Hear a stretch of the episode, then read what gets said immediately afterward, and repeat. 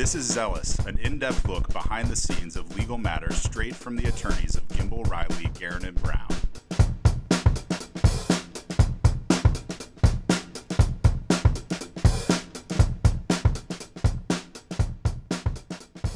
Welcome to Zealous. I'm your host, Brianna Meyer, and this is the place to immerse yourself in the legal world. Today, we're talking about balancing motherhood and being an attorney with Jacqueline Callie. Jacqueline is an associate here at GRGB. Prior to joining the firm, Jacqueline concentrated her practice in the area of civil litigation and insurance defense. She received her JD from Marquette University Law School with a certificate in civil litigation in 2012. She was also recently named one of the best lawyers ones to watch for business organizations, litigation real estate, litigation construction, litigation trust and estates, and personal injury litigation. Jacqueline is incredibly smart, incredibly powerful, and incredibly fun to be around. She is, as we'll talk about, the mother to two adorable children and is a great person to shed some light on what it's like to balance work life and personal life. Well, Jackie, not only are you an attorney and an extraordinaire in the legal field, but you're an extraordinary mother as well. If you say so, Brie. if you say so. I think you are. Okay, well, thank you.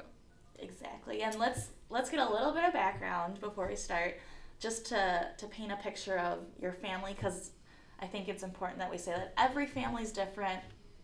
Things work differently for every family, and whatever works for your family is great. Absolutely, yes. Um, I have a husband who uh, works in the education field, mm-hmm. and then I have two kiddos um, a daughter who's four and a son who's one. And the four year old just started going to school.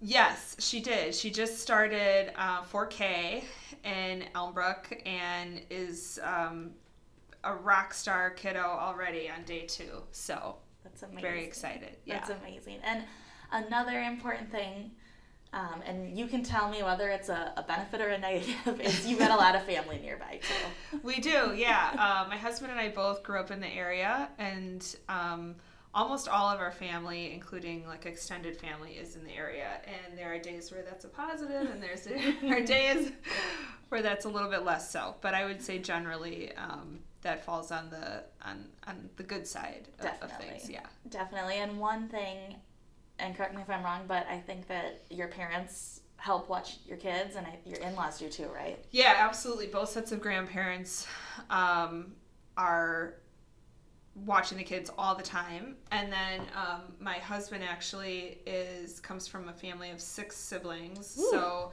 yeah um, if one of the grandmas or grandpas can't watch the kiddos we can call on one of the aunts or uncles um, to help out so we always have childcare when we actually take the time to ask, Just, which, which does not always happen. yeah, it's rare, but I think it is important to lay out, you know, that you're you have access to childcare and you guys are both able to work, and I think that that yes. is something that not everyone necessarily has. Yeah, yeah, absolutely. Um, we're both full time workers, and actually, for both of our kids, up until they were about one and a half, we actually were, were able to rely on family to watch them. That's amazing. And then um, both of them started at a daycare at around that age. So that also felt really good to know that when they were little, little ones, mm-hmm. little babies, that it was family taking care of them. Definitely. And let's talk about the fact that you're both full time workers and especially the fact that you're a full time worker and a full time mom. It's a yes, lot. it is a lot. How do you I mean, this is a loaded question, but how do you juggle that? Seems impossible. It is impossible, and um, every day is survival mode. And I would say um, some days are better than others, and it's all about balance and setting boundaries um, in both work and home life. Um, but every day we're figuring it out, and it is um, it's a work in progress.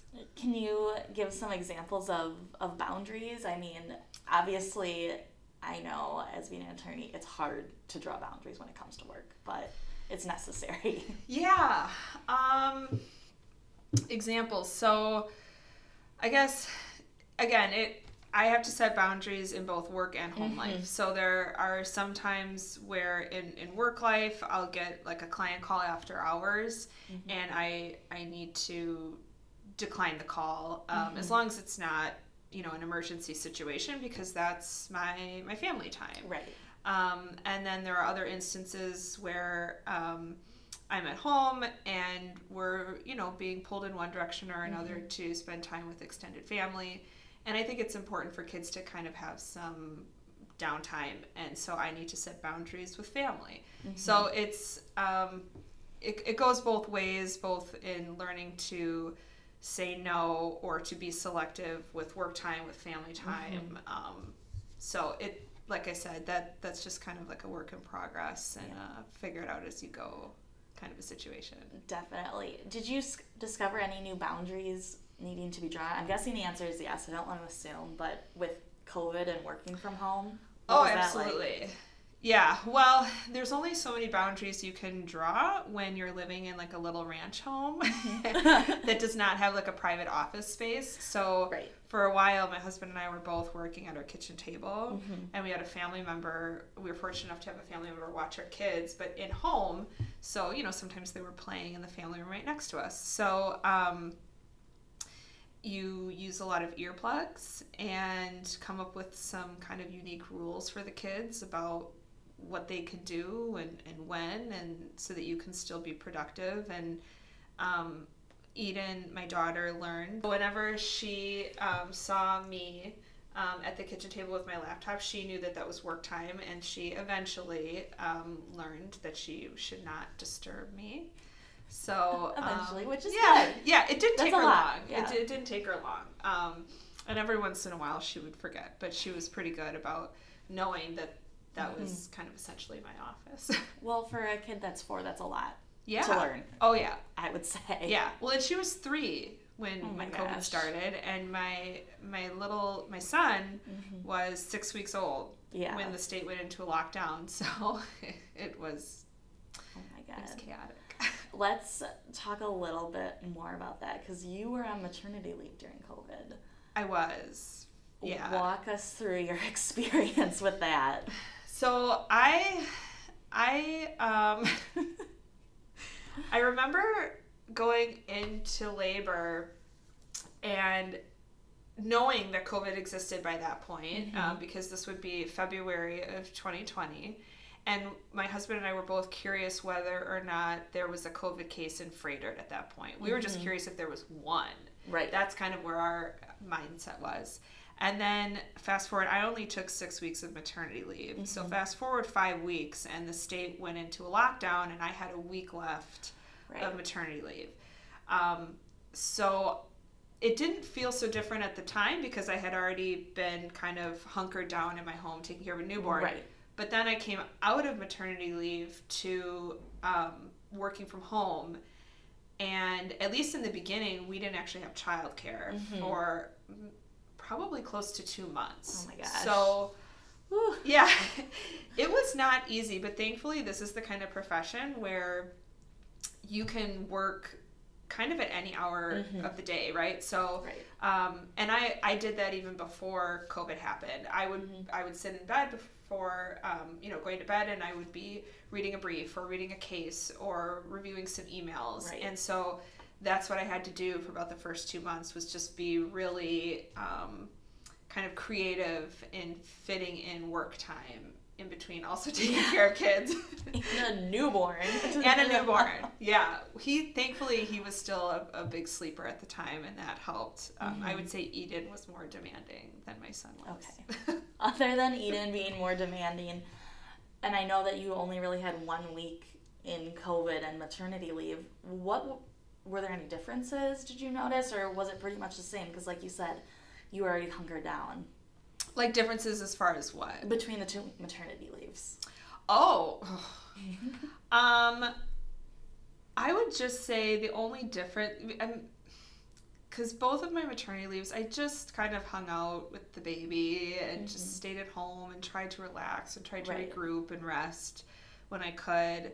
So as far as that, you know, the fact that I, I was then ordered to stay Yeah. like at home, um, it was like, well, I'm already here. yeah, exactly. So that didn't feel all that different, but there was a much um, higher level of anxiety Totally. because you're already kind of in mama bear protective mode of your kids and then now there's this virus and um, especially with with my son who was just teeny tiny at the time i was really really scared for him I bet. and started ordering everything online you know i mean just like really not leaving the house even for groceries Mhm. um, so I would just say it was kind of my mental state was a little bit different, but as far as like the day to day activities, it was probably the same actually between the two maternity leaves.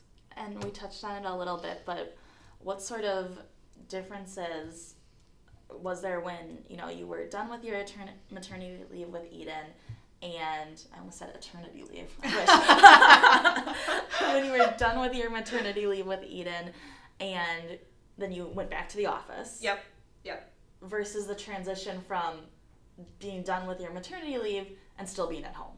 Yeah, those were like night and day. Mm-hmm. So both times I only took six weeks, Mhm. which I know is kind of crazy, but it's what was right for me and for my family. Um, with with my daughter four years ago, um, after six weeks, I just went to work full time. Yeah. And I really appreciated having like a professional atmos- adult Yes. atmosphere to pull me away from kind of the chaos of, of a kid Mhm. and um, and then I'd go home to her every day.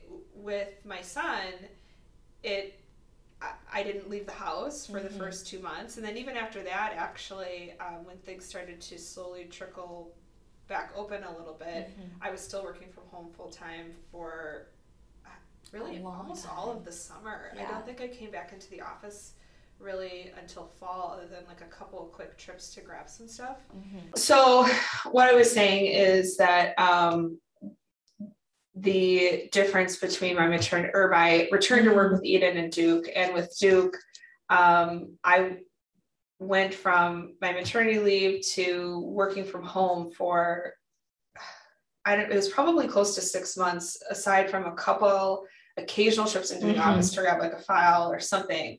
Um, I really didn't return to the office with any regularity until the fall, and then even then it was very limited. Right. Um, and so that was just completely different. Um, but I think we were all, you know, forced to do that and just kind of figure it out, which is motherhood. Yeah, true. figure it out. do you think it was i know this is kind of a crappy question but do you think it was tougher then to come back to work eventually after covid than it was after your first maternity leave just because you're like physically into the office. yeah No, I was just chomping bit. All I wanted to do was get out of my house. I, I um I have a lot I get a lot of value out of my job and out Yeah. of working and being in a professional atmosphere. Mhm. And so that's part of the reason why I took as short of maternity leaves as I did, because as much as I value being a mother, um, I know that I am a better mother if I um, am doing my job Right. and being here. Right. So it was very difficult to work from home, and all I wanted to do was to come back into the office. Okay. And I guess you know the kind of lunch break hugs, Yeah, and things like that. Um, but but no, I, I was excited to return. yeah and how has it been since has it just kind of stepped back into how life was you know when you first had eden and then went to back to work is it similar to that now or Kind of. Mhm. Yeah, I mean, I'm in the office every day now. And um, this past June, both kids went back to daycare. Up until then, we had a family member watching them. okay And now uh, my daughter is in school and my son's in daycare. Mhm. So even though I don't know that really the situation as far as COVID is concerned has changed all that much, we are kind of trucking along with life as usual. Yeah. Well, you sound like you got it taken, like you got it handled. Ah, I don't know if I would say that, but At least it sounds like it. okay, well, that's good. That's good. I'm glad that's the perception. Definitely is the perception. okay. I want to talk a little bit about a tougher topic. And I think that a lot of moms, no matter if they're working moms or stay at home moms, there's this term mom shaming. And I think Oh, yeah. that it happens a lot and that's it's not okay. Um, have you ever experienced anything like that for choosing to be a working mom? I haven't. So I would. I was thinking about this topic in anticipation of this, Mhm. and I couldn't think of an example of where I felt like another mom was like kind of explicitly mom shaming me, but Mhm. I have absolutely mom shamed myself Okay. by comparing myself to others. Yeah. So, like for instance, I have some friends that are in a variety of working fields. Mhm. And as soon as they became parents, they either totally stopped working or significantly reduced. Right. Yeah. And that was something that um, was of no interest to Mhm. me. But I have had multiple occasions where I have stopped and thought, am I less of a mom because I want to work? Like, is there something wrong with my maternal instinct that I don't want to be home all day with them? make me cry, Jackie. because I adore my kids, but like momming is the hardest job in the world. I have such an easier time being here at work and working than trying to entertain my Mhm. kids and like do all the mom things Right. and parent things. So um like I definitely struggled with that. Um but but I'm happy with my decision because like I said, I think if I feel good as a person and, and productive and professional and you know my career is important to me then i think that makes me a better mom and so for me that balance is really important Definitely. And and like you said, as long as you are doing what's best for you, you're doing what's best for your family. exactly And- exactly And I think that that goes across the board, you know, with people that work a little bit, people that work a lot, people that don't work, whatever is best for them Yes. is best for their family. yes absolutely yeah it's everyone has a different situation and so yeah i agree Have you noticed, and this might just be like society and the media, and I'm not a mom, so I haven't experienced this. well you're a dog mom I am a dog mom. which is Don't quite important. get the same amount of mom shaming when it comes to that. but um, have you noticed that there's kind of like groups that cling together, you know, like the working moms kind of band together Oh, and the stay-at-home moms band together. And, oh yeah Oh yeah, definitely. Um, and I think I'm going to see more of that now that I have that my daughter is actually in the elementary school, and Yeah. um, yeah, I just like, for instance, her 4K is only half day, so I have to sign her up for like aftercare. Mhm. And I was um, texting a couple of the moms that I knew um, that are at her school, and they all are staying home, and all their kids took the bus home Yeah. early, and so then they're home playing with parents, and my daughter's just playing in the gym for a couple hours. But having a really good time. But having we a really say good that. time, yeah. So yeah, um, I do think that um, there are. I have found it difficult to like socialize with other moms because the moms, at least in my neighborhood, that socialize um, do so during the day when Ah, they're home with the kids, there we go. and by the time I get home, it's like um, I call it the mad rush after work. It's like cooking, feeding, Mhm. bath time, bed, and I don't get a chance to like breathe Totally. until you know about 8 p.m. And Yeah. so the idea of like going and socializing with a mom down the street is just like a joke. Right. So um, yeah, I yeah, I think that those groups definitely band together Mhm. because it's just kind of the environment. And it, it's like shared experiences Yeah. and advice and things Yeah, like that too. Yeah, and availability. yes, I would imagine. I would imagine Yeah. there's a big difference. Yes. Uh, because you're a little busy here. I'm not just gonna little, lie. just a little. Yeah. Well, that is great. I mean, I can only say enough how much I think you're doing an amazing job and kicking ass at both work and being a mom. You know what? We should have And brought Eden in here and gotten her opinion. maybe we'll do a bonus episode with you. I think that'd be a great idea. Okay, Yeah, we'll do that. Maybe we'll schedule one for multiple kids of the office to come in. that would be awesome. Look at you, genius. genius.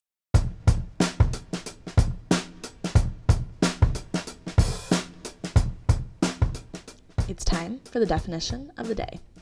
All right, today we're going to talk about a non compete clause. What the heck is that, Jackie? what the heck is a non-compete clause? Well, Um, it is a term that is found within an employment contract that you would usually uh, sign right when you start a job. Mm-hmm. And it can also be called a restrictive covenant. And it's a clause where the employee agrees not to enter into a similar profession or trade if they are either terminated or they leave the job for a mm-hmm. specific period of time.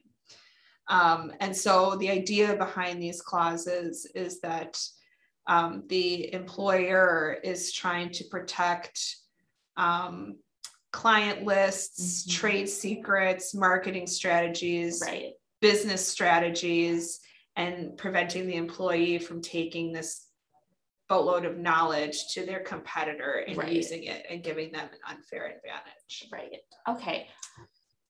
How, I mean, I think that there's a lot of things out there that people like, ah, they can't enforce this. They can't. How enforceable are these clauses? Oh, they're totally enforceable. They're totally legal. Mm-hmm. Um, and often they're coupled with other um, covenants within the larger agreement, like confidentiality is usually in there, non solicitation mm-hmm. is usually in there.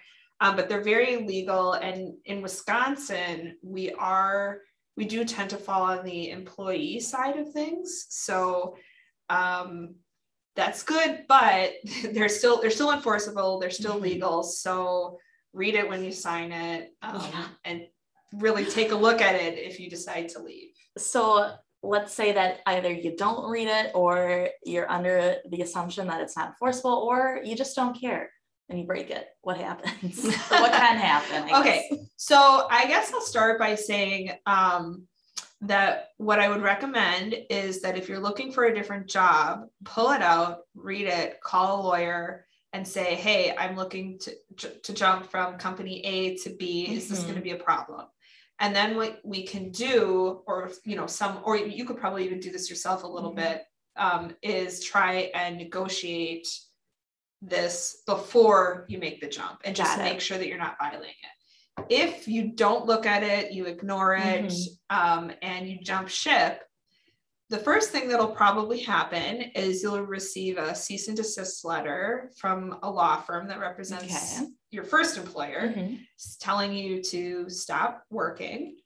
Whoa. And then if you don't respond to that, you'll mm-hmm. probably get um, you'll probably be served with a lawsuit. Oh my gosh. Yep.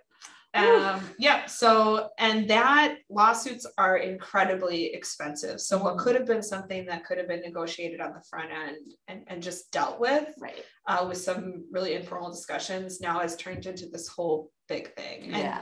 And what they'll probably do right off the bat um, in that type of case, if they file the lawsuit, is they'll seek an injunction to prohibit you from um, violating the agreement, which really could be stopping you from working completely.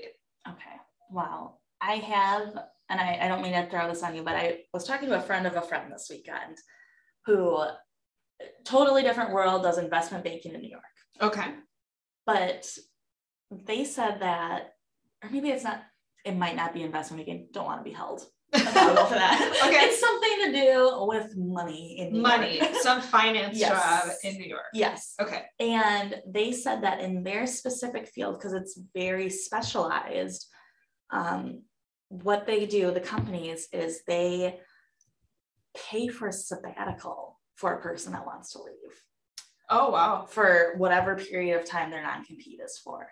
so the non-competes are short, but yeah I know that this person isn't working for a period of like six or nine months and they're on sabbatical with the company. What do you think of that as a solution? That's pretty bomb. Yeah, it's amazing. Unrealistically amazing. That's but, pretty bomb. Yeah. Um, I can't say that I've ever heard that mm-hmm. before. Mm-hmm. But that is really protecting. That's the employer just going above and beyond to mm-hmm. protect their interest. And you know what? When I think about the cases that we've had where mm-hmm. the employer has come after the employee for these non competes, they probably spend that much in legal fees totally. to enforce it. So totally. why not just, you know, deal with it on the front end mm-hmm. and just say, okay, fine, but yeah. sit tight for six, nine months, whatever it is. Right. Um, right. And I will say in Wisconsin, the term um, of the non compete that I see most common mm-hmm. and that Wisconsin courts have said is reasonable is one year.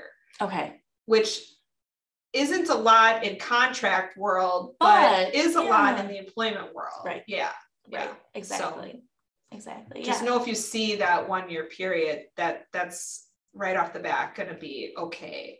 Got Um, it. Yeah. It's Yeah. a lot. Well, yeah, no, I I liked that idea of what they were doing, and I Yeah. think it also makes their job or it makes their position much more coveted because who wouldn't want to Oh, work for somewhere where it's like we're okay with you changing jobs, and we'll pay for this period where ultimately they get to search for another job if they want to leave. Like, yeah. how amazing! So how does that work? Do they they leave and then Mhm. they get the sabbatical Yeah. before they've even secured another job? My understanding is it's dependent on the person. Okay. person. So I know that this person already has a job. I don't know if he got it before or after he was on a sabbatical, but Okay. I think it's dependent on the person and what they want to do. Wow. Pretty mind blowing. Yeah. Well, and in Wisconsin here too, I mean, there is this idea that, um, or this policy rather, that we do want to promote the free flow of employees working and being able to shift jobs and do what's Right. right for them. So although these non-competes are definitely legal and enforceable, they do need to be written in a reasonable way. It can't be so overly broad that you say, well, you can't go work for a competitor in any capacity. It needs to be kind of limited in Right. scope. Um, so I guess we have that going for That's us. true. That's one, one thing we got. yeah, yeah. But I, but even with that, um, it's it's would take a lot of resources and money to actually litigate that. Whereas again, Right. just kind of ironing out that stuff on the front end would be Way better. definitely, yeah, the better, the better um, way to go about it.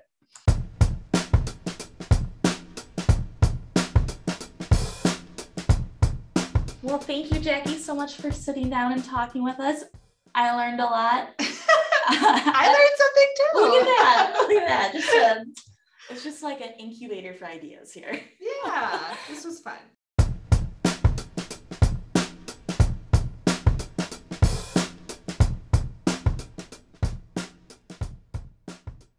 Thank you, everyone, for joining us for another episode of Zealous. This series is brought to you by Gimbel, Reilly, Guerin, and Brown, located in Milwaukee, Wisconsin. If you think you need a lawyer, contact us at grgblaw.com. Tune in for our next episode where we'll sit down with GRGB associate Nicole Masnica. Be sure to subscribe on iTunes, Spotify, or wherever you get your podcasts so you don't miss an episode of Zealous.